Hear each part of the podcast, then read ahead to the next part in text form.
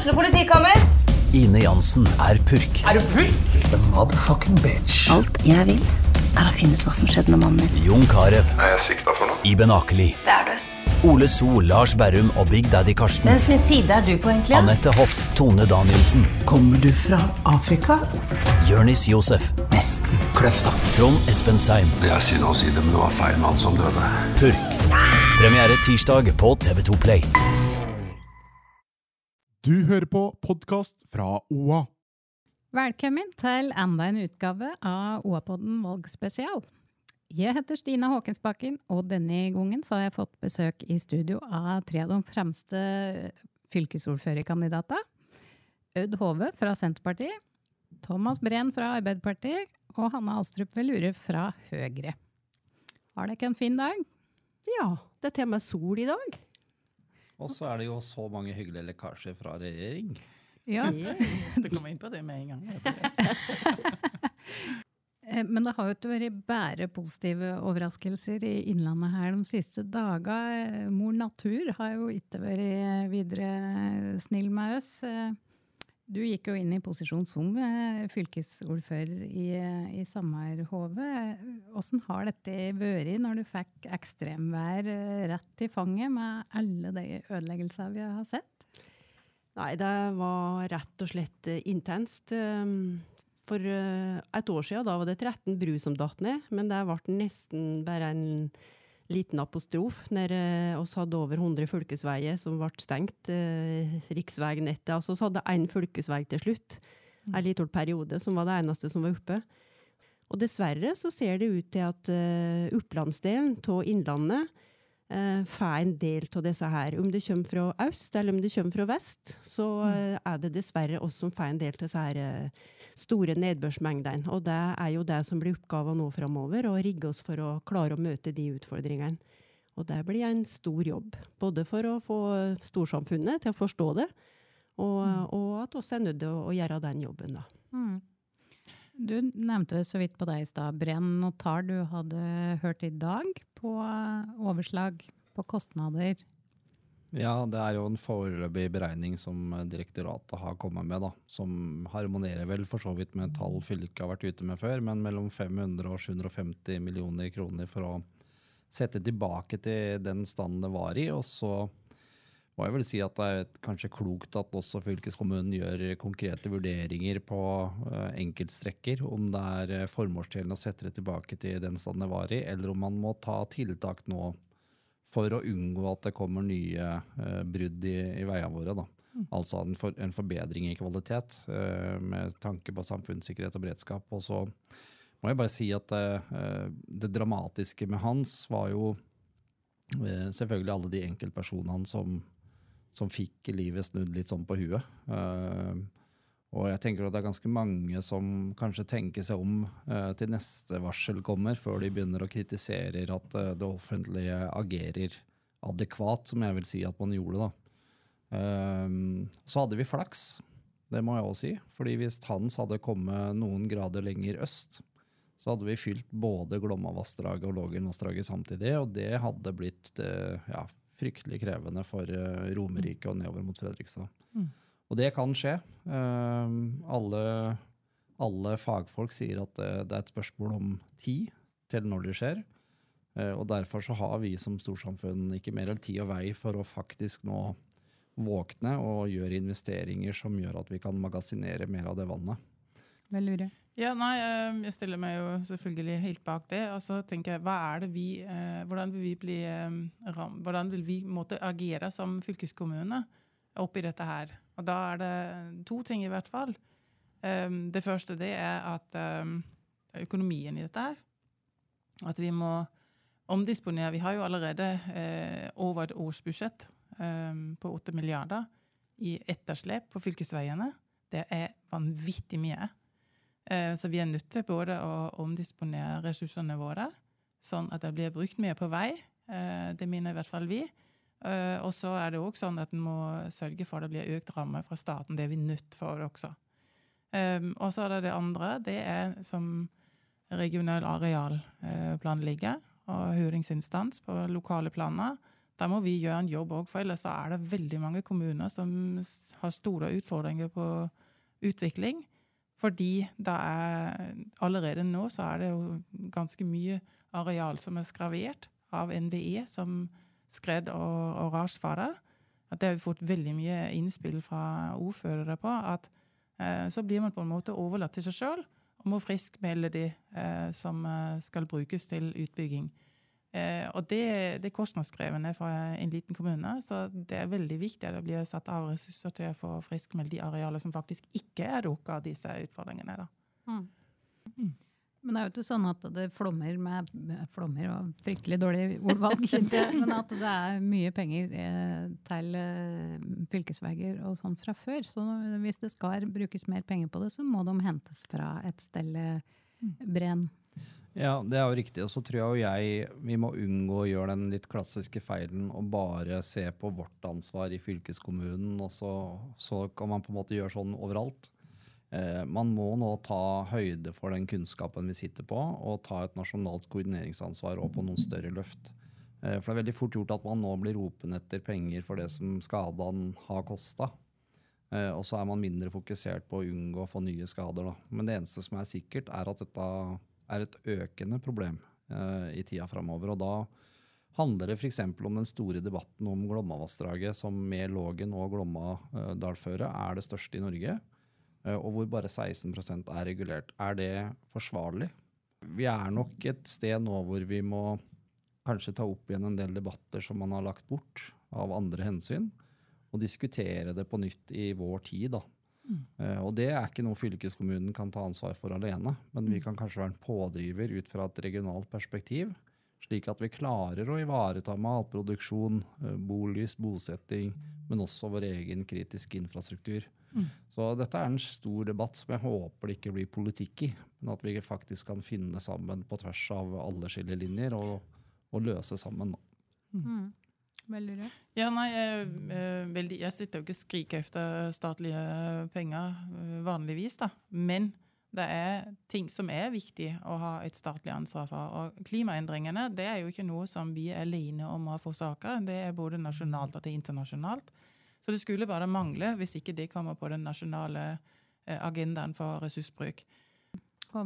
Ja, så har oss jo utrolig gode eksempel nå der det faktisk har vært gjort, der NVE har gått inn med mm. midler og fått flomsikra. Så er det nå ikke skader. Skader som før kanskje var like 20-30 millioner. Så mm. det er klart at det lønner seg å, å forebygge. Kommunene og fylkeskommunene har ikke noe annet valg. Altså. Klart oss er nødt til å bygge opp dette her. Og det er som en Thomas sier her, vi kan ikke da bygge opp til dagens standard. Da må vi faktisk ta lærdom av det som har skjedd, og da mm. blir det kanskje litt dyrere med. Men i andre enden vil det kanskje spore oss for, for mange millioner at uh, neste gang det kommer, for det, det vet vi at, at, det vil bli da. Det er i hvert fall sikkert at dette blir Innlandet merken i, i lang tid framover. Mm. Eh, men når vi er inne på vei, og Nasjonal transportplan skal rulleres, Hvordan eh, skal Innlandet eh, nå helt opp med sine prioriteringer til den? Altså, veldig veldig kort så syns jeg jo at det, som, eh, det at vi klarer å samle oss Det var vel bare tre Jeg tror bare det var Frp, eller ikke bare tror jeg vet det var kun Frp som hadde sitt eget forslag. Ellers så var samtlige partier de sto samla om innspill til NTP. Og det er måten å gjøre det på. Så må det selvfølgelig jobbes. Eh, uansett. Da må det jobbes og lobbes, eh, som gjør mange andre saker, for å få sine saker opp på agendaen. Men det at man står samla og klarer å samle seg om eh, hva det er vi skal prioritere, for det handler jo om det, eh, det er jo en kjempestyrke for Innlandet, mener jeg. Mm. Brenn? Jeg mener vi må nå bruke også det vi har erfart gjennom sommeren, da, til å påpeke noen helt sentrale momenter. Nå ligger det jo ei bru i elva oppe i Ringebu. Mm. Eh, hva det medfører av 250-300 vogntog ekstra i belastning i mm. Østerdalen. Eh, fordi vi ikke har elektrifisert Rørosbanen, fordi vi ikke har fått på plass godspakke. Mm. Eh, sånne ting må vi ha med. Så mener jeg helt alvorlig at vi må legge bort de aller største riksveiprosjektene nå for å flytte penger over på fylkesvei det etterslepet vi nå har, ikke bare i Innlandet, men i absolutt hele landet på fylkesvei, det kan vi ikke leve med lenger. Det går mye mer utover næringslivet nå enn manglende uh, hovedveisnett. Så en del av de prosjektene som sjøl nå har stor lokal motstand på Vestlandet, de bør være enkle å legge bort. Uh, og jeg bruker ikke å sette regioner opp mot noen, men jeg syns det er noe som nå virkelig peker seg ut som riktig å gjøre, uavhengig av geografien. nå. Så her trengs det et realt løft på fylkesvei, og det tror jeg mange fylkeskommuner kommer til å være med å kjempe fram sammen med oss, på tvers av partier, egentlig, fordi det er så tydelig nå. Men mener du òg dette da om prioritering av rv. 4, eller? Ja, det er jo for så vidt et godt uh, kost-nytte-prosjekt, da. Men man ser jo på noen av de statlige prosjektene nå at det er litt gigomani, eh, som man la opp til i forrige transportplan. Nå har vi en regjering som sier at denne transportplanen vi skal komme nå, den skal være mulig å oppnå. Og Det betyr at man må kanskje prioritere noe hardere, da, nettopp i forhold til hva er stat, hva er fylke i det her. Så vet vi at vi bygger vei åtte ganger billigere enn eh, staten per meter. Så det er noe i dette. Ja, altså fylkeskommuner gjennom fylkestingsvedtak og så har jo vært tydelige på dette her at nå må prosjekt fullføres. Nå må det ikke være slike nye gigantprosjekt som tar en stor del av kaka som blir satt i gang, før oss faktisk får fullført. Fordi at oss eh, lottorekka som Hedmark Hedmark Oppland var enige om, den må fullføres. Eh, så det er jo det ene. Og det andre er dette med godt nok, litt som en Thomas er inne på. Det har vi jobba etter på fylkesveistandarden. Eh, vi må få skillingene til strøkker noen flere meter, eller vi har gjort eh, så langt. Så det, men der mener jeg at i hvert fall de signalene jeg har fått fra regjeringen, er at, at de er på den lina de er. Um, det er ikke Rolls-Royce nødvendigvis, men det skal være formålstjenlig.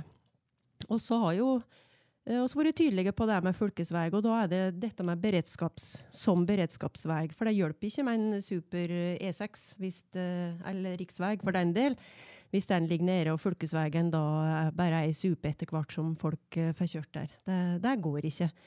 Og, og, da er det jo dette her at oss er jo et Jeg mener jo virkelig at Innlandet er et beredskapsfylke. Mm. Og så har en sentral rolle i forhold til det, den satsingen vi ser på forsvar, og, og, da må infrastrukturen være på plass med. Ja, jeg, synes jo Det kom veldig tydelig fram i, gjennom hans da, hvor sårbar forbindelsen nord-sør er, og hvorfor Innlandet er et eh, naturlig knutepunkt for all samferdsel i, i Norge. da. Så, så jeg slutter med alt det, Aud sier, egentlig, og så viser det bare at det er overmodent for å ta noen uh, nye perspektiv i, i, debatten. Det handler ikke lenger bare om ny og fancy vei, det handler om samfunnsstrukturer som vi skal ha, ha gående da, inn i en ny tid. Så ja, det er, uh, det er på tide at vi nå prioriterer fylkesvei også fra Stortinget. Mm. Mm, ditt spørsmål, Stine, Stina, det var liksom hvordan skal vi nå opp? Det spurte du om. Eh, og da mener jeg ikke vi er gode nok. Vi er ikke gode nok på eh, lobbying og på eh, kommunikasjon og på synlighet. Eh, det, jeg sitter som leder av en kommuneorganisasjon, og jeg ser hvordan man jobber i mange andre regioner. Det gjelder også f.eks. med utbygging av transmisjonsnettet, hvor vi også ligger i bakevje i Innlandet. Da kan vi bli mye bedre. Jeg ser hvordan man jobber ellers, f.eks. bare på Arendalsuka, for å nevne noe. Men det at man hele tiden har en offensiv og er tydelig på hvor man vil hen, og, og få fokus på det vi trenger, da er, man, eh, da er man nok noen steg foran oss. I, vi er litt for ydmyke og litt for eh, tilbaketrukne og tror kanskje at dette kommer av seg sjøl når vi bare leser det på et stykke papir. Det gjør det ikke. Vi må jobbe hele tida for å holde politikerne sentralt varme. for at, eh, og, og disse f.eks. Statnett og Statkraft, eh, har dem på eh, at, at, vi hele tiden er framme i skoa, og at vi jobber for våre interesser. For ellers så, så, blir vi nedprioritert. Det er så mange som roper ulv, og, og da må vi være der først ute òg. Skulle vi hatt en lobbyorganisasjon, HV? Nei, Jeg er ikke så glad i lobbyorganisasjon, men jeg er helt enig med uh, Hanne her at oss må være enda tydeligere. og jeg tror det er litt slik at oss må kanskje mase så lenge, ta kontakt så mange ganger at når de ser, uh, ser at oss tar kontakt, at de rister på hodet. 'Å nei, nå kommer de igjen'. Men da hadde de i hvert fall huska oss. Eh, og så tror jeg, jeg Men jeg tenker jo at en styrke, som, som også har hatt her, det er, er jo at vi tverrpolitisk er enige. Så det handler om å jobbe inn mot hele Stortinget og, og gjenta og gjenta. Og så er det litt likt, for oss tenker jo da at livet er rettferdig, men det er ikke nødvendigvis det. Vi må bare stå på og argumentere, og vi har mye gode argument. Så, så det må vi eh, jobbe skikkelig med for å få gjennomslag. Og så må jeg jo si det at fram til, før NTP, det jo Det er jo litt slik det er fra Oslo og utover. Og det er jo det som blir viktig nå, at det ikke stopper. For det er jo det jeg har en følelse av at eh, nei, nå, nå har vi fått tilfredsstilt eh, der det bor mest folk, og så blir det litt pø om pø på det andre. Bren. Nei, eh, jeg er jo enig i at Innlandet i mange sammenhenger kan være mer stolt og tydelig i krava. Samtidig så jeg tror det er to viktige premisser som endrer seg nå da, i tida framover. Det ene er jo at vårt næringsgrunnlag og vår industri den er mer tjent med den bærekraftsfokuset som kommer mer og mer. Vi går ifra en oljeøkonomi og over i en, en eh, grønn og kall det en bioøkonomi, eh, som tjener oss i forhold til oppmerksomhet og potensialer og fokus. Så det er liksom det ene at nå er det kanskje eh, naturgitt litt vår tur. Eh, og så er det jo det andre, og det handler jo om eh, de viktige, nære tinga. Altså hva skal vi spise for å overleve? Hva skal vi eh, faktisk prioritere i en demografi hvor hele landet kommer til å slite? Der tror jeg også at eh, det at vi ikke har vært med på den storkapitalreisa, kan tjene oss i, i framtida, hvor vi er litt sånn mer nære de viktigste tinga. Så jeg tror jo også det er med og vil hjelpe uh, Innlandet framover. Men så mener jeg at vi jeg er enig med Hanne at vi må, vi må brøsje oss litt opp. Vi har mye å tilby, da. og det er det det handler om. De skal ikke gi oss noe, de skal få av oss hvis vi spiller på lag. Så kan vi forløse masse potensialer. Og der Uh, jeg registrerer at NHO og LO for eksempel, nå jobber mye tettere sammen rundt dette med kraftsituasjonen enn det de har gjort før. Det tror jeg er kjempebra. Det har andre regioner gjort lenge. Eh, Sånn at vi finner nå mer kanskje alliansepartner også internt i Innlandet. Og kanskje litt mindre regionfokus, litt mer hva får vi i fellesskap, eh, er i ferd med å bre seg. da. Eh, Så jeg har kjempetru på at Innlandet er både attraktiv og kan snu nå en, en egentlig 40 år lang litt vanskelig situasjon i oljeskyggen. Mm. Ser du det, vel Velure, at det blir mindre regionfokus? Mm, ja, altså Hvis jeg bare kan, kan si aller først dette her med eh, det du snakker om demografi, eh, eh, Thomas, og det er jo helt riktig. Vi er jo det første fylket ikke sant, som har flere over 65 enn under 20 år. Men så er vi òg veldig spesielle på et annet, og det er at brukertallet her er så uhorvelig mye større enn vi som bor her. Og det kan vi bruke til noe eh, blanda som et argument for mm, infrastrukturutbygging. Det gjelder både vei, men det gjelder òg eh, transmisjonsnett, og det gjelder også internett, som vi vel etter hvert har kommet godt med på. Um, når hver tredje bolig i dette fylket er en, deltidsbolig, hvor folk bor stadig mer eh, livet sitt, så sier det seg selv at da er det, da er det noen å spille på lag med. Og nå sitter vi i Østlandssamarbeidet. Um, vi sitter jo i det her representantskapet for Østlandssamarbeidet. Og det er da Viken, og det er Vestfold Telemark, og det er eh, Innlandet og Oslo fylker. Eh, nå blir det jo litt flere, da, etter hvert. Men eh, i det samarbeidet, da er det mulig Det er jo veldig mye samferdsel vi jobber på der. Da går det jo an å løfte fram, for det tror jeg ikke er så veldig mye framme i pannebrasken at det faktisk er for mange av de områdene hvor brukerne er vårt, vårt fylke kommer fra. Og de har interesse av at vi faktisk får gjort noe med, med samferdselsutfordringene. Så vi må spille litt mer på lag og alliere oss med de som, eh, som er brukere. Det tror jeg er viktig. Men apropos samferdsel, eh, så har jo eh, Arbeiderpartiet vært framme nå i, i valgkampen og trukket frem at dette med ferje på Mjøsa Hvis du først eh, kan si kort, og er det dekk Dette høres litt kjent ut, egentlig, Breen? Ja, det er jo kjent. Det var et valgløfte eh, før forrige valg også. Eh, Og så har det jo vært jobba i den perioden man har vært inne i, da. Så man har jo noe mer kjøtt på beina i forhold til det prosjektet. Og så ser vi jo at andre regioner også har lykkes. Det er jo regioner her som har henta ekstern finansiering helt opp i 80% på tilsvarende prosjekt.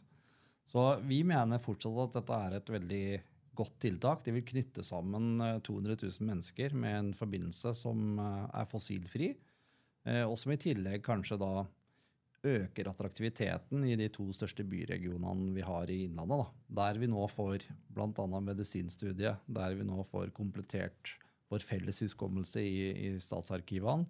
Altså Disse sakene i dag viser jo hvorfor det kan være fornuftig å ha en kjapp og, og effektiv vei mellom eh, de to Mjøsbyene.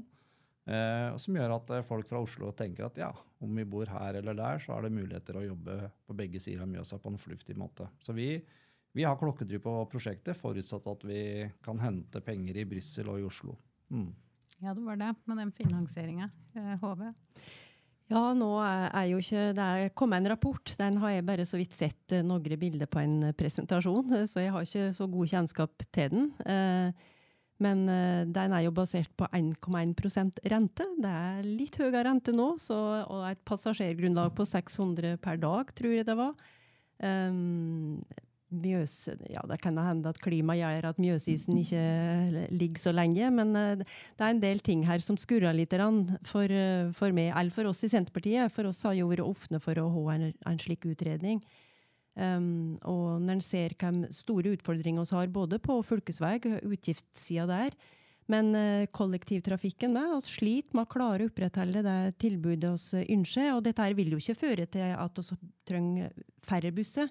For folk må jo komme seg for å kunne ta den, eh, den eh, båten. Hurtigbåt er jo ikke ei ferje, som eh, du innleda med.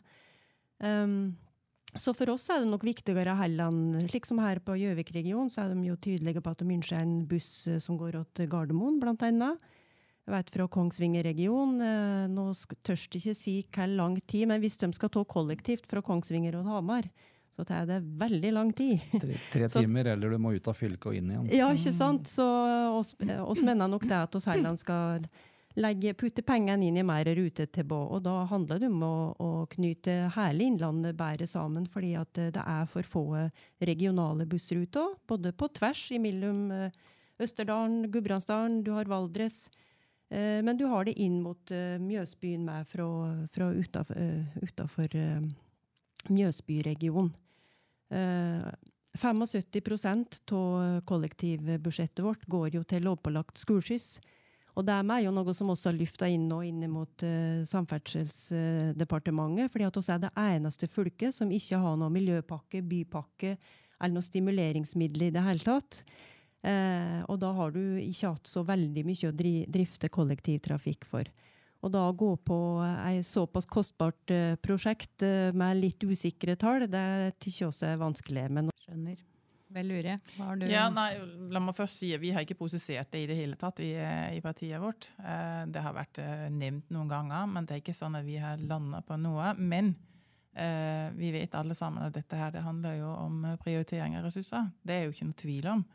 som, som jeg er inne på, det vet, jeg, det vet jo du òg, Thomas, at her her er det kost-nytte. og eh, jeg, jeg, la meg si det sånn også, jeg er veldig opptatt av å få bundet sammen Mjøsbyene. Jeg tror ikke det er noe det er mer viktig, egentlig, eh, akkurat for denne regionen her, eh, enn at man lærer seg å samarbeide enda mer. Det er litt for mye mottaker, synes jeg noen ganger, og litt for mye sånn kamp om, om, og det, det, er nok ganske naturlig, men hvis man lærer seg å dra litt mer Det kan hende det kan i samme retning, da, så kan det godt hende at en sånn båt eh, den vil eh, bidra til eh, å binde mer sammen. Det kan jeg godt tenke meg, men stadig vekk så er det kostnadsspørsmål. Hva sier du til det, Brent? Nei, jeg Bare to kommentarer til det. Hovedfinansieringa for investeringa bør jo komme fra Horizon-prosjektet, slik som man har lykkes med andre steder, altså Brussel. Men så er jo det andre at pasient... Nei, persontrafikkgrunnlaget i dag er 600 som pendler mellom de to byene. Eh, og så er det 1200 reiser, hvis vi tar med returen. Eh, og det er jo da eh, i en situasjon hvor du kollektivt bruker altså tre ganger så lang tid som du vil gjøre med en sånn båt. Så det er jo all mulig grunn til å tro at pendlinga vil øke hvis reisetida går ned med to tredjedeler. Så, så, det er jo med i en tenkning her. Og så handler det jo om å knytte sammen de to største bo- og arbeidsmarkedsregionene. Og jeg tror det har mye å si for å øke attraktiviteten for å vurdere å flytte inn i Innlandet fra Stor-Oslo. Og der skal det vokse med 700 000 mennesker. Uh, så vi bør jo ha ambisjoner om å klare å få langt flere av dem inn til oss, mot at de bosetter seg i Vestfold og Østfold og, det som nå blir igjen Buskerud. da som er på mange måter våre regionale konkurrenter i det perspektivet. Så vi tror at dette er et, eh, et prosjekt som kan være med å løfte den attraktiviteten. Så må jo vi jo selvfølgelig ha forbehold om vi lykkes med søknader for å få med finansiering, men det tror jeg vi skal klare. Mm. For um, det handler jo om å prøve noen tiltak for å knytte begge sider av fjorden sammen, sånn som en ser det herfra. Da. Har dere noen andre alternativer hvis eh, ferje ikke blir noe ta? Jeg lurer, du hadde en replikk. Ja, Det var egentlig mer fordi jeg, jeg, tenker at vi er et fylke som er større enn Danmark. Um, så, og, og, vi har jo utfordringer med regioner i utkantene som er veldig eh, inne på det her med å bytte fylke. Så hvis det blir sånn at vi eh, liksom frastøter oss eh, f.eks. Gran eller Kongsvinger-regionen, snakker mye om det òg, eh, så, så, hjelper det jo ikke noe at vi på en måte drar folk fra Oslo hvis man, hvis man da mister noen i andre enden. Så det, det er jo litt sånn det, det, er flere prosesser som må gå her før man kan lande opp på at dette her det er lur ressursbruk, tror jeg.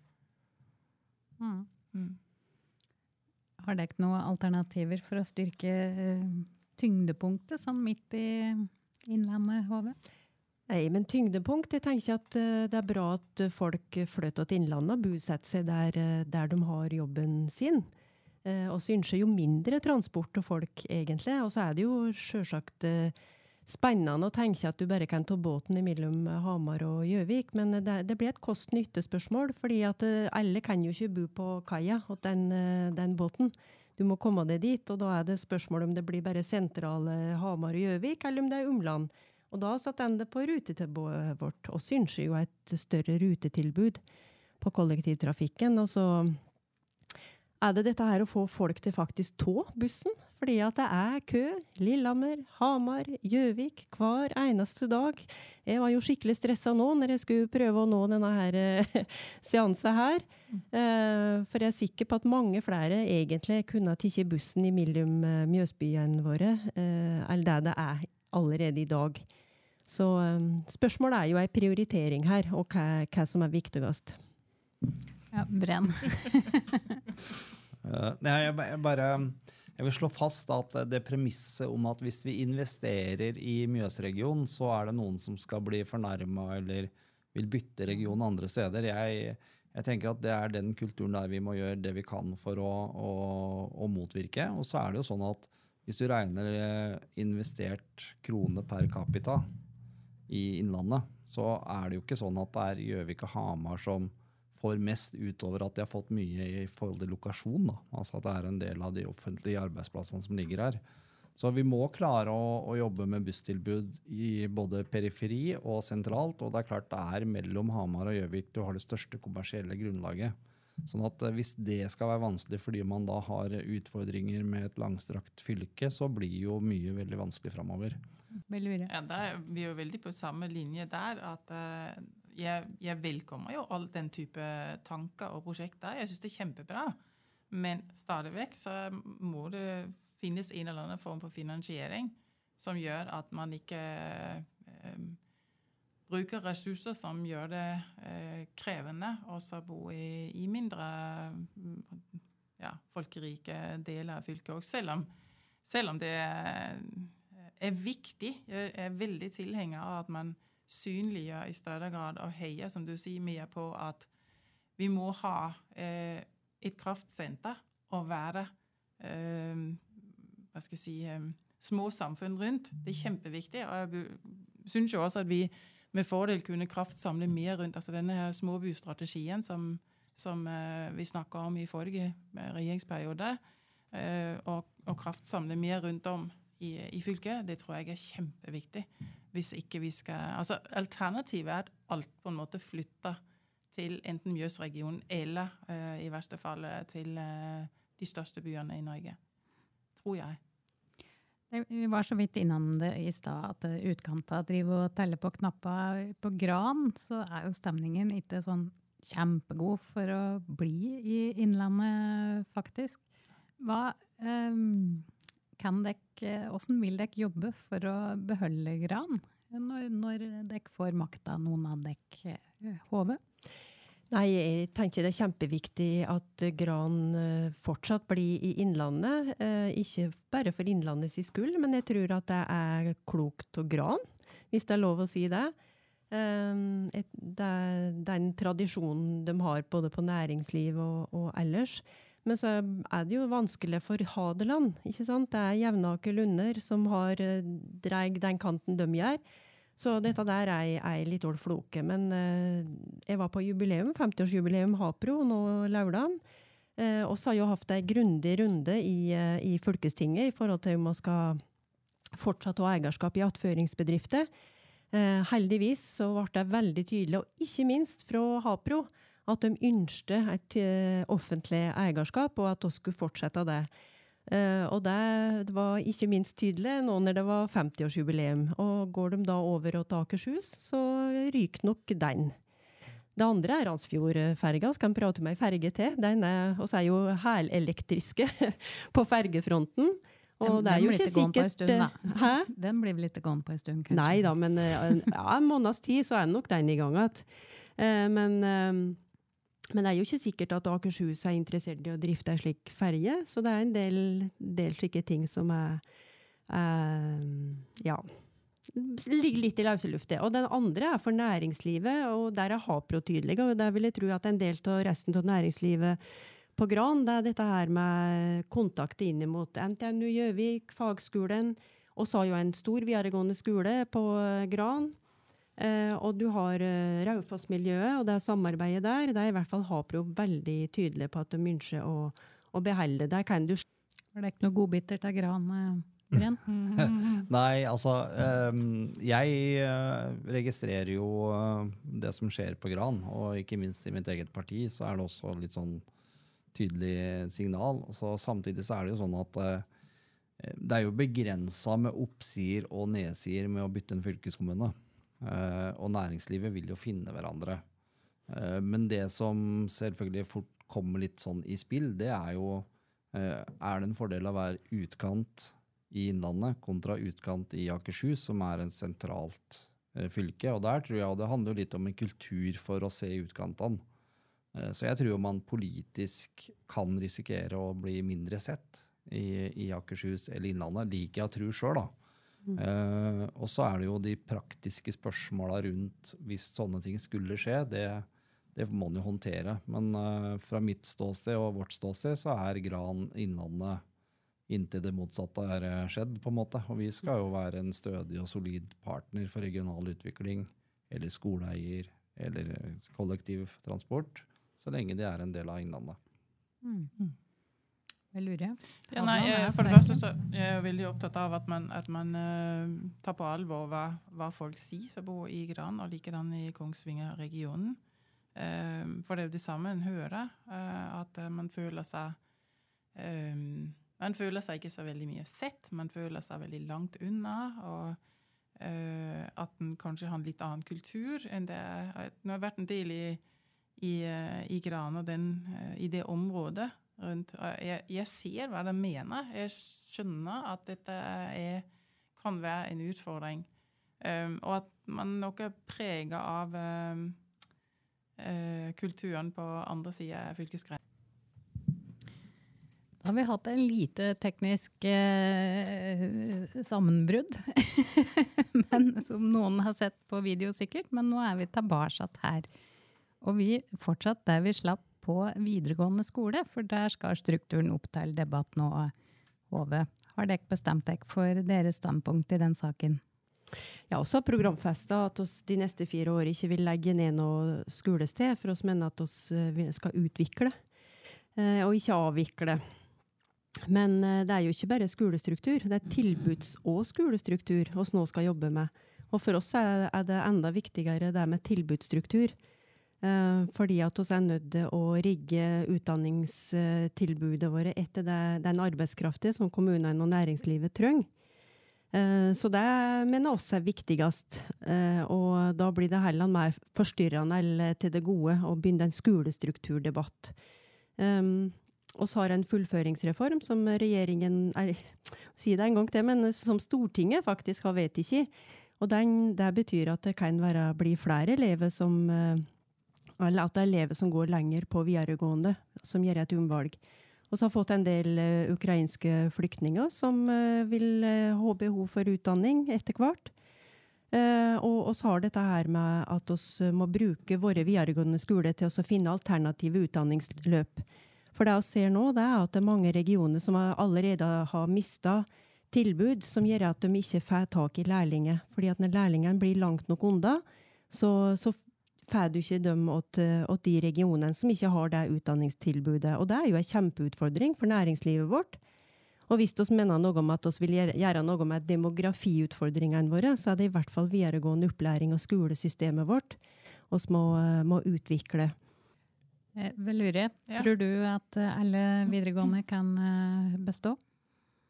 Nei, det tror jeg ikke på. Det handler òg litt om hva vi tror på. Om, om en mener at Eh, at elevtallet vil eh, bli så eh, stort at dette er en bærekraftig løsning vi har, den vi har nå. Det tror ikke jeg på. Eh, verken for elevene er det holdbart, og heller ikke for lærerne. Eh, I fjor eh, kom det jo et brev fra Unio, 16 lærerorganisasjoner som er under Unio, om at man var klar over at det måtte gjøres noe med strukturen. at det måtte komme endringer, sto det vel. Eh, og at man ønsker seg mer forutsigbarhet og langsiktighet. Og det forstår jeg veldig godt som, eh, som lærer, at man ønsker seg det. Med, med færre skolesteder så vil det bli noe lengre avstand, for noen iallfall. Men da må det gå an å tenke på internatløsninger, f.eks. med, med tilsyn. Så det viktigste er jo at vi har eh, god kvalitet eh, og en vifte av tilbud. Eh, og at vi ikke gang på gang skal pusse penger inn i for å opprettholde tilbud hvor det nesten ikke er elever på.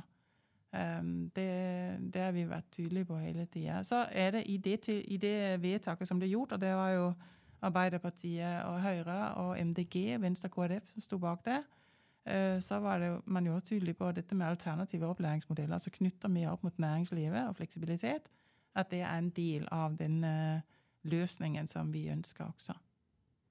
Mm. Mm. Bren? Ja, jeg begynte å reise rundt nå i februar.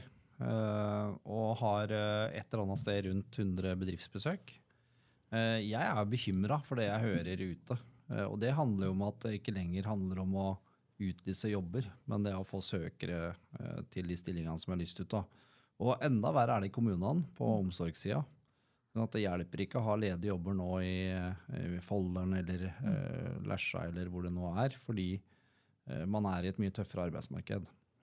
Uh, og vi driver jo videregående opplæring av en grunn, og det er jo å utdanne uh, barna våre inn i jobb. Uh, de skal bli produktive. Så jeg tror det første viktige signalet fra oss er jo at vi, vi må også sikre at de som i dag ikke begynner, altså de som ikke kommer inn i videregående i utgangspunktet, de må vi få tak på. og så må vi sørge for at enda flere faktisk fullfører på den ene eller andre måten. Og Aud nevnte jo nå en, en, reform som Stortinget har vedtatt. Den har jeg tro på. Eh, men vi har 100 000 under 30 år utafor arbeidsliv og skole. Og det er en ressursløsning vi ikke har råd til lenger på noe som helst vis. Eh, så en, en, stor risiko med å ikke ta grep nå, det er at man mister eh, arbeidskraft man sårt trenger der ute, fordi man går for bredt ut. Så jeg er helt overbevist om at vi må tørre å stramme inn på tilbudsstruktursida. Eh, det kan jo gjøres litt forskjellig, eh, avhengig av hva det regionale næringslivet ønsker. Men det må bli en tydeligere styring av videregående eh, opplæring i henhold til det man trenger regionalt. Det er jeg helt overbevist om. Så blir det en vanskelig sak på sjølve struktur. Fordi hvis du ser på økonomien i videregående opplæring nå i fylkeskommunen, så subsidierer man i hermetegn med 70 millioner kroner. Det er jo fordi man har hatt elevnedgang også i tidligere år. Eh, så kommer det en ordentlig dipp eh, fem-seks år fram i gata. Men det er jo en jevn nedgang over tid, og så kommer det en, en stor dipp fram i tid. Så vi, vi, har jo den perioden nå, den vi går inn i, hvor vi kan ta noen grep som gjør at du kan ha litt ro kanskje én eller to valgperioder eh, framover. Men eh, dette frafallet har vi jo ikke råd til, som du er inne på. Hva kan fylkeskommunen gjøre for å få den ned? Noe som monner? Nei, En må jo være tett på. Eh, det er mange Vi må være et lag rundt eleven. Dette her med at det er ikke bare oss låner dem bare i tre til fire år, kanskje mer, da, hvis det i forhold til fullføringsreformen. Men det er jo fra de går på eh, barnehage, skole, ungdomsskole. Spesielt den overgangen mellom ungdomsskole og videregående skole. Um, så tenker jeg at, eh, at her må vi være et lag rundt eleven. Jeg var på Valdres eh, videregående skole her nå forrige uke og fikk høre altså Unge, unge Valdres jobba veldig bra opp mot uh, elevene sine. Uh, som er til Ja, som en kan lære mye av. Så vil jo de ulike regionene ha ulike måter å løse det på, kanskje, men det er dette her å se eleven og finne, finne arena der de mestrer, for jeg tror mye handler om mestring.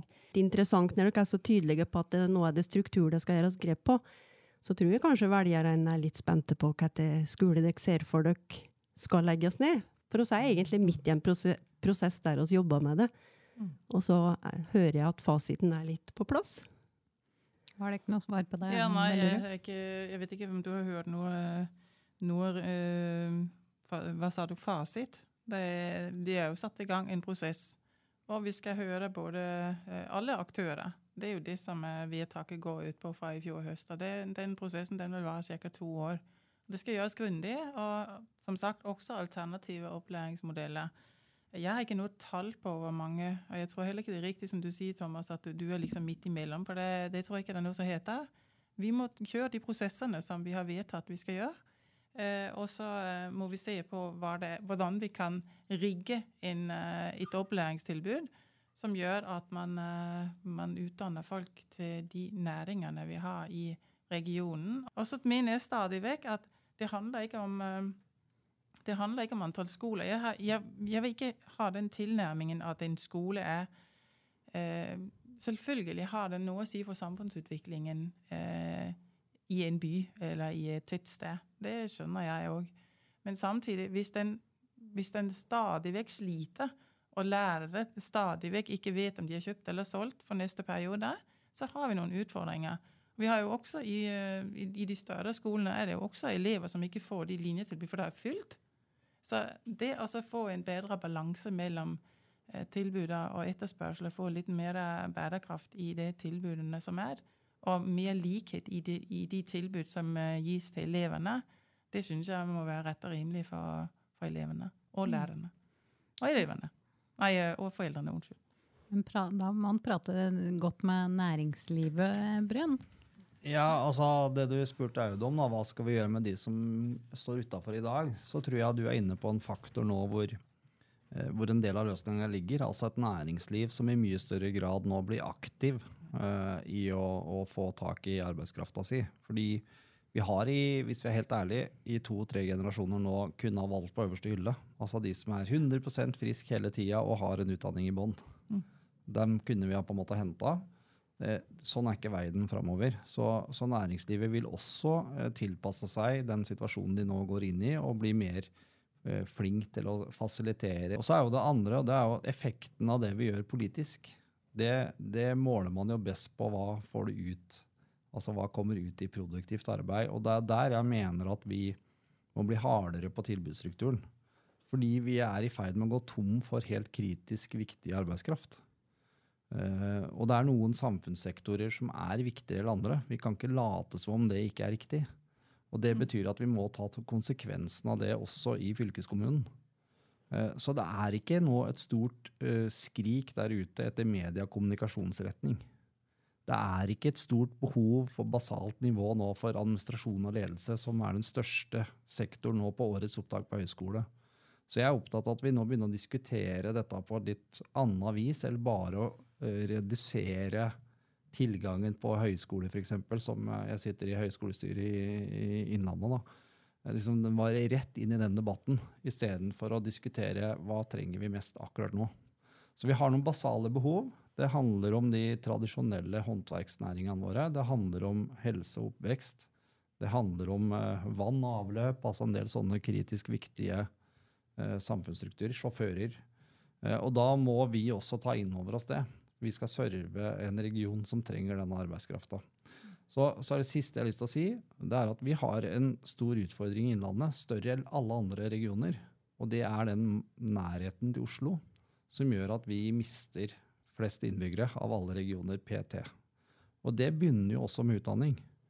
Sånn at eh, Vi klarer ikke å løse dette her uten at Oslo og Akershus også tar en større andel av sitt ansvar for å utdanne eh, fagfolka, altså fagbrevretninga. Oslo er vel nå på 24-25 vært opp fra 9, 19 eh, Hva det blir i nye Akershus, vet jeg ikke, men de var på 26-27, burde vært på 40 så, så, vi må være litt solidariske også på tvers av eh, regionene her.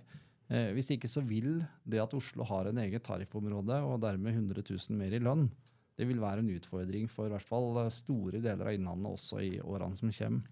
Replikk, Hove. Ja, og det Thomas prater om her, er jo tilbudsstrukturen, ikke nødvendigvis skolestrukturen. Og det er jo det som er poenget mitt med. Og så er det det med fagfolk. Vi trenger ikke gå til nabofylkene våre for å se på det. Det har vi jo i Mjøsområdet med, så er det dessverre en lavere prosent som velger yrkesfag. Og så næringslivet vårt, de vil ha fag, fagfolk. Og så er en annen ting, dette her med vi må bli flinkere til å eh, Og da er det næringslivet som må på banen på en eller annen måte vise ungdommen hvor mye spennende jobber det er i Innlandet. For det har jeg opplevd så mange ganger nå at de, de vet jo hundene.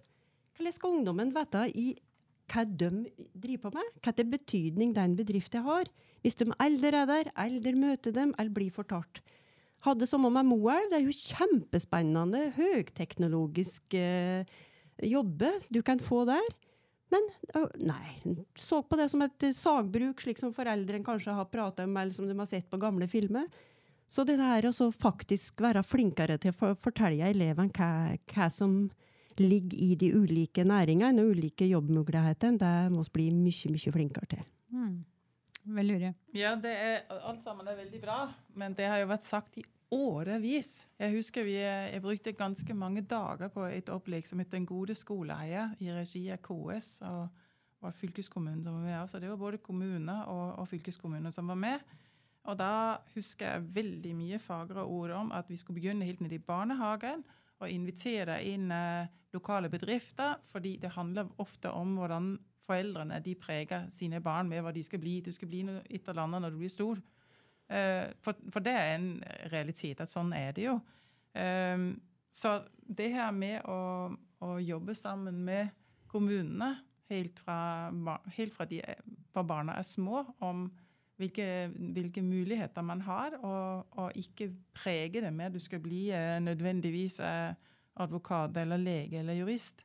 Eller, ja, veldig, veldig de, de utdanninger som man til nå har sett for seg når man er, skoleflink.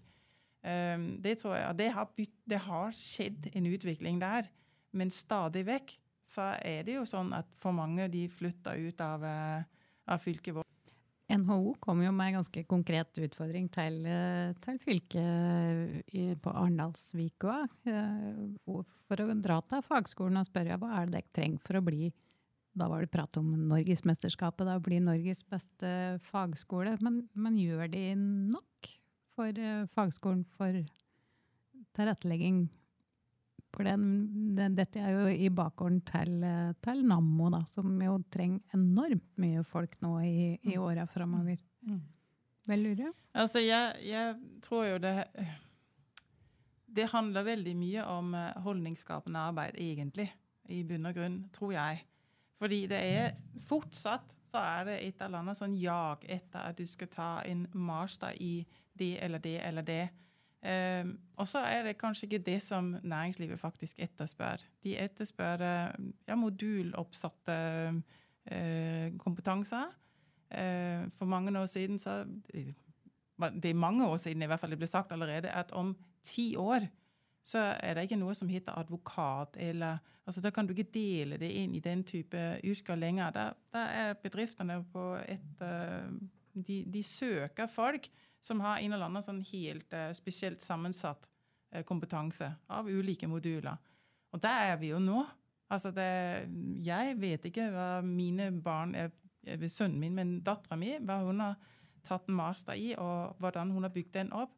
Jeg skjønner egentlig veldig lite av det når jeg begynte å, å sette meg inn i det. da, men, men det viser seg jo at det er sånn helt spesielt inn mot, uh, mot uh, en spesiell bransje som hun har utdanna seg. Og det, det, det, er sånn det er. Altså Man er spesialisert. og Derfor så er det så viktig dette her med at både vi uh, lager videregående skole som er knytta opp mot, mot at man har bedriftsintern opplæring tett opp mot videregående skole.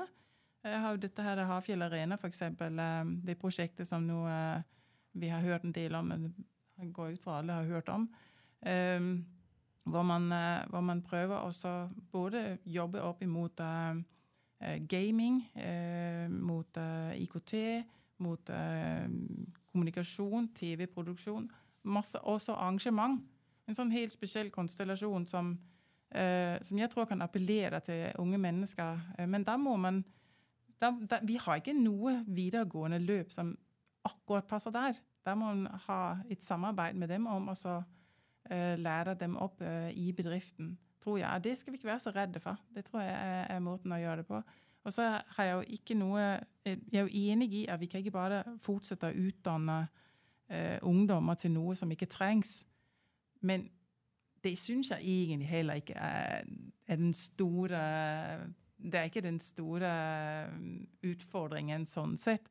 Um, jeg tror jo at uh, det handler om at ungdommene de føler det gir mening å gå på skole.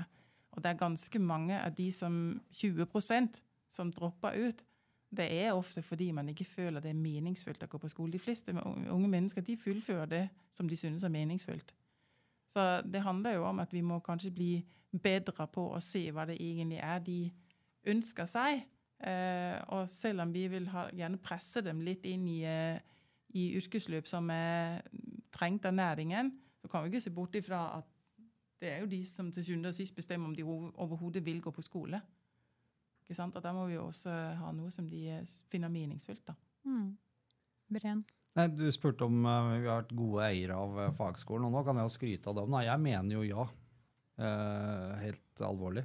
Sjøl om jeg ikke har noe ansvar for det i den perioden vi har bak oss nå, så så mener jeg at vi har en fagskole som er rusta for å hive seg rundt relativt fort. Og med at de òg kan selvakkreditere sine løp, så er det muligheter å serve det næringslivet ganske raskt. Og mye raskere enn det man ofte opplever på høyskolesektoren. Noen av sine løp. Ja, ja noen av sine løp. Men, men, jeg mener at i stort så er man egentlig en god eier av fagskole, og det er derfor Fagskolen Innlandet har et såpass høyt renommé. Det betyr jo ikke at man ikke kan gjøre mer, men jeg mener at uh, det fortjener de på fagskolen å høre, at her er man jo flinke til å uh, fasilitere det som er uh, etterspurt behov. og jeg mener at fylkeskommunen også har vært en stødig eier over tid. Så jeg, jeg, vil avvise litt hvis det er noen som kritiserer det. Så kan man alltids kanskje gjøre det litt raskere eller ha litt mer penger. Men i stort så har vi, har vi en god fagskole i Innlandet mm. som vi skal være stolte av. Mm. Hove? Ja, det er jeg helt enig i. Eh, det blir jobba så bra. Jeg var inne på Stortinget fra januar til påske nå. Så, eh, og satt jo i utdannings- og forskningskomiteen, som behandla jo stortingsmeldingen for forskning og høyere utdanning. og Dermed vektla oss betydningen av fagskolen. Så det handler jo litt om hvilket fokus du har fra, fra politisk hold dermed. Men jeg fikk besøke fagskolen i Stavanger. Eh, og, og, det er utrolig interessant å se hva, hva det blir satsa rundt omkring på, mm. på fagskolen, og hvordan en skal bygge opp dette. Og jeg tror det at eh, nok en gang her med må, må en være i tett dialog med næringslivet. altså og slik jeg kjenner Fagskolen i Innlandet, så snur de seg nokså fort rundt. Når de, de rigger tilbud både åt kommuner og åt næringsliv hvis de trenger det. Og Der må, må fylkeskommuner være med og følge opp. Så eh, her kan det bare gå oppover. Mm. Vi har eh, nettopp sett litt av en eh, kulturdebatt i Innlandet. Eh, I hvert fall deler av kulturlivet opplever seg litt nedprioritert. Vi har bl.a. sett noen innspill fra teatersjefen i Teater Innlandet. Som, som, har noen påpekninger til åssen pengene blir brukt. Og tenker dere om dette skal Innlandet prioritere noen fyrtårn av den typen som Teater Innlandet da er, eller spre penger på flest mulig initiativer? HV. Jeg svarer da, som har, har svart ut litt i, i media. Um, her er det en slik 30-70-fordeling, og der mener jo oss fra fylkeskommuner og de budsjettvedtaket og det som har vært gjort, at oss, svarer jo opp den 70-30. Så det har jo teatersjefen svart om at det skal en se litt mer på, da. Men eh, oss gjør jo allerede det i dag. Altså Teater Innlandet er jo et stort løft for kulturbudsjettet, kulturpotten til eh, fylkeskommuner. Eh, musikk i Innlandet er jo en nysatsing, og den tar store deler av vårt budsjett, og det må vi ikke underslå. Men samtidig har jo også et ansvar for å tilgodese eh, kulturen, altså kall det grunnmuren eller grasrot, eller, eller hva en skal kalle det. Fordi at vi kan ikke bare eh, prioritere de store, selv om vi gjør det i stor grad. Vi må samtidig se hvordan vi kan være med og, og sikre mangfoldet her, da. Veldig bra. ja, altså der er jeg, jeg er veldig enig. Altså, jeg ære være to Leif for at han uh, står sånn på. Det, han gjør jobben sin og pleier interessene for sin, uh, for sin organisasjon, holdt jeg på å si, sin bedrift, eller hva du vil kalle det. men man får altså 13,4 millioner nesten av godt 50 millioner kroner som går til Eh, Teater Innlandet, og, og, så går det vel godt 8 millioner til Musikk Innlandet og 8 millioner til Kunstbanken. Og alt det andre er langt unna alle de andre som, som får noe. Bren? Nei, vi, vi, får jo uh, vanvittig mye igjen. Jeg må jo si at uh, det gjør meg trygg uh, når vi har en teatersjef som er utålmodig og vil ha mer penger. Og så er det sånn at andelen vår den matches jo med 70% fra staten.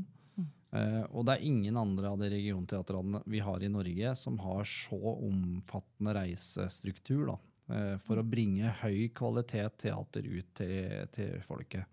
Så, så, vi får veldig mye bolyst og glede igjen for, for de pengene vi putter på i Teater Innlandet, tilsvarende med Musikk Innlandet.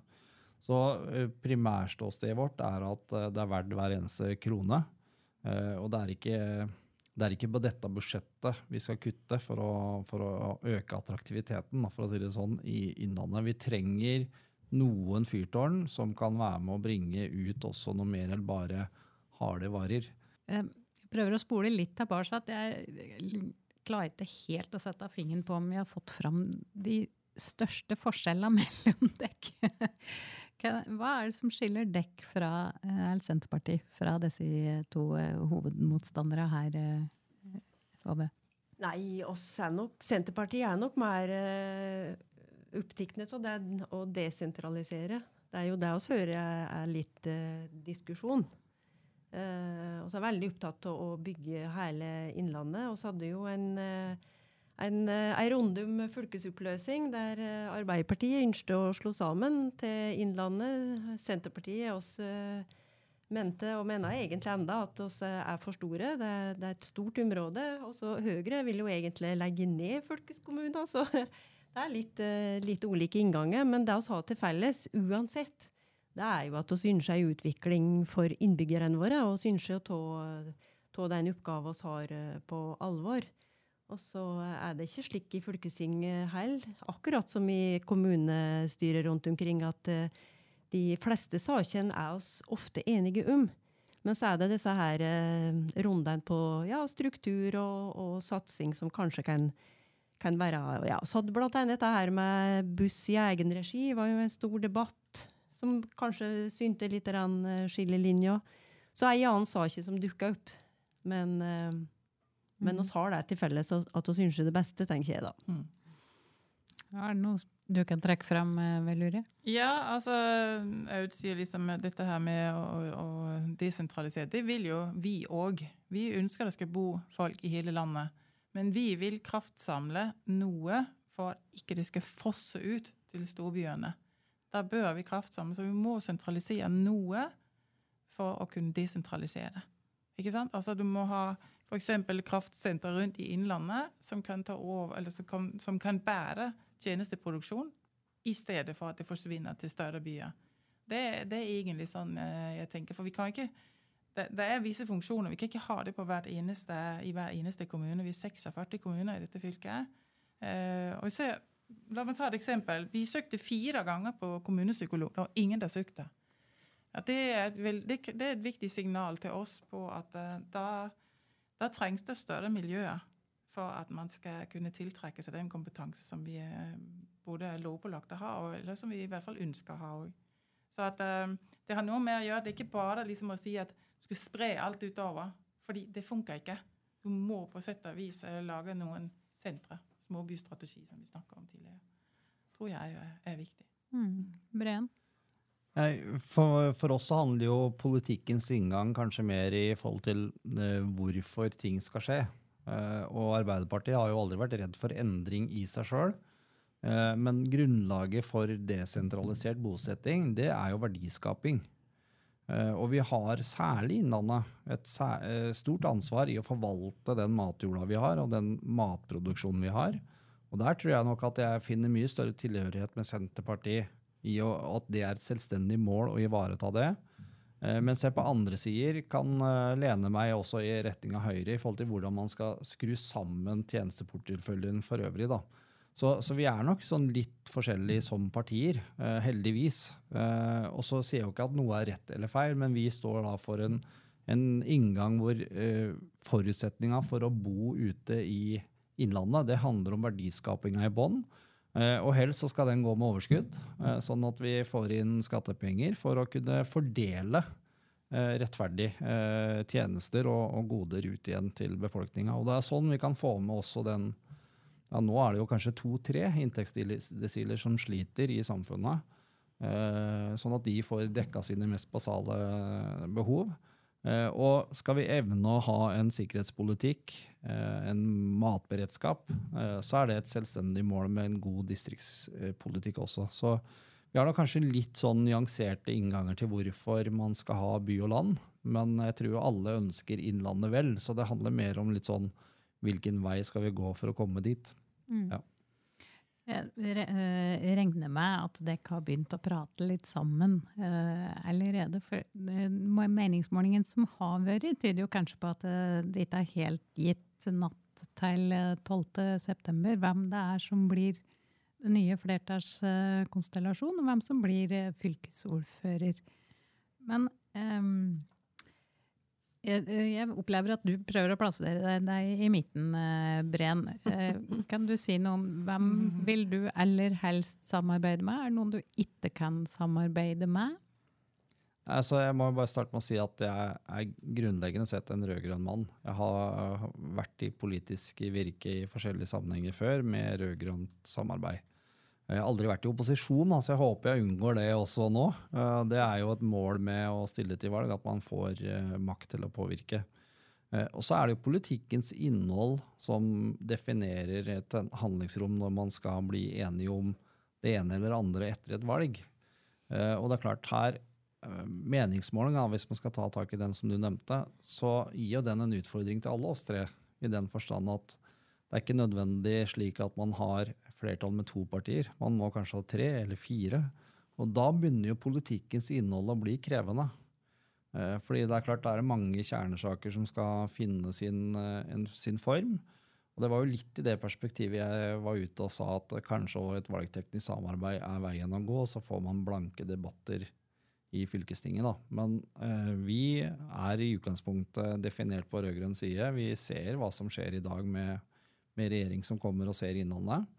Eh, og så er det likevel noen politiske størrelser inn i den perioden vi går, og en historikk fra perioden vi har bak oss, som, eh, som gjør at Arbeiderpartiet kanskje mer eller før er åpen for å vurdere forskjellige ting. Men nå er det jo et valgresultat da, som skal på plass, og det, det er jo enklere å se potensialet for samarbeid når resultatet foreligger. Kanskje er vi på 10% Så da blir det vanskelig å finne flertall. Kanskje er vi på 35 så klart, det har jo en stor forskjell i forhold til hvordan man tenker samhandling. Så sånn er det jo. Er du forberedt på 10 Nei, jeg er ikke det.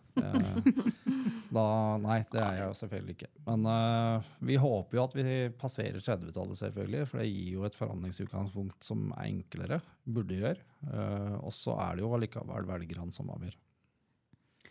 Hove, dere har sagt at dere ikke vil si noe før resultatet er telt opp. Hvorfor ikke?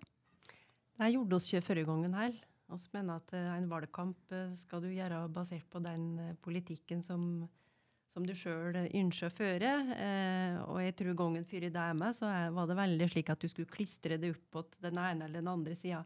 Jeg tenker at det er velgeren som skal gå og stemme, og er det, det da har vi utgangspunktet for forhandlinger. Uh, og jeg tenker jo at uh, jeg ser ikke mørkt på at en kanskje må være både to og tre og kanskje fire parti.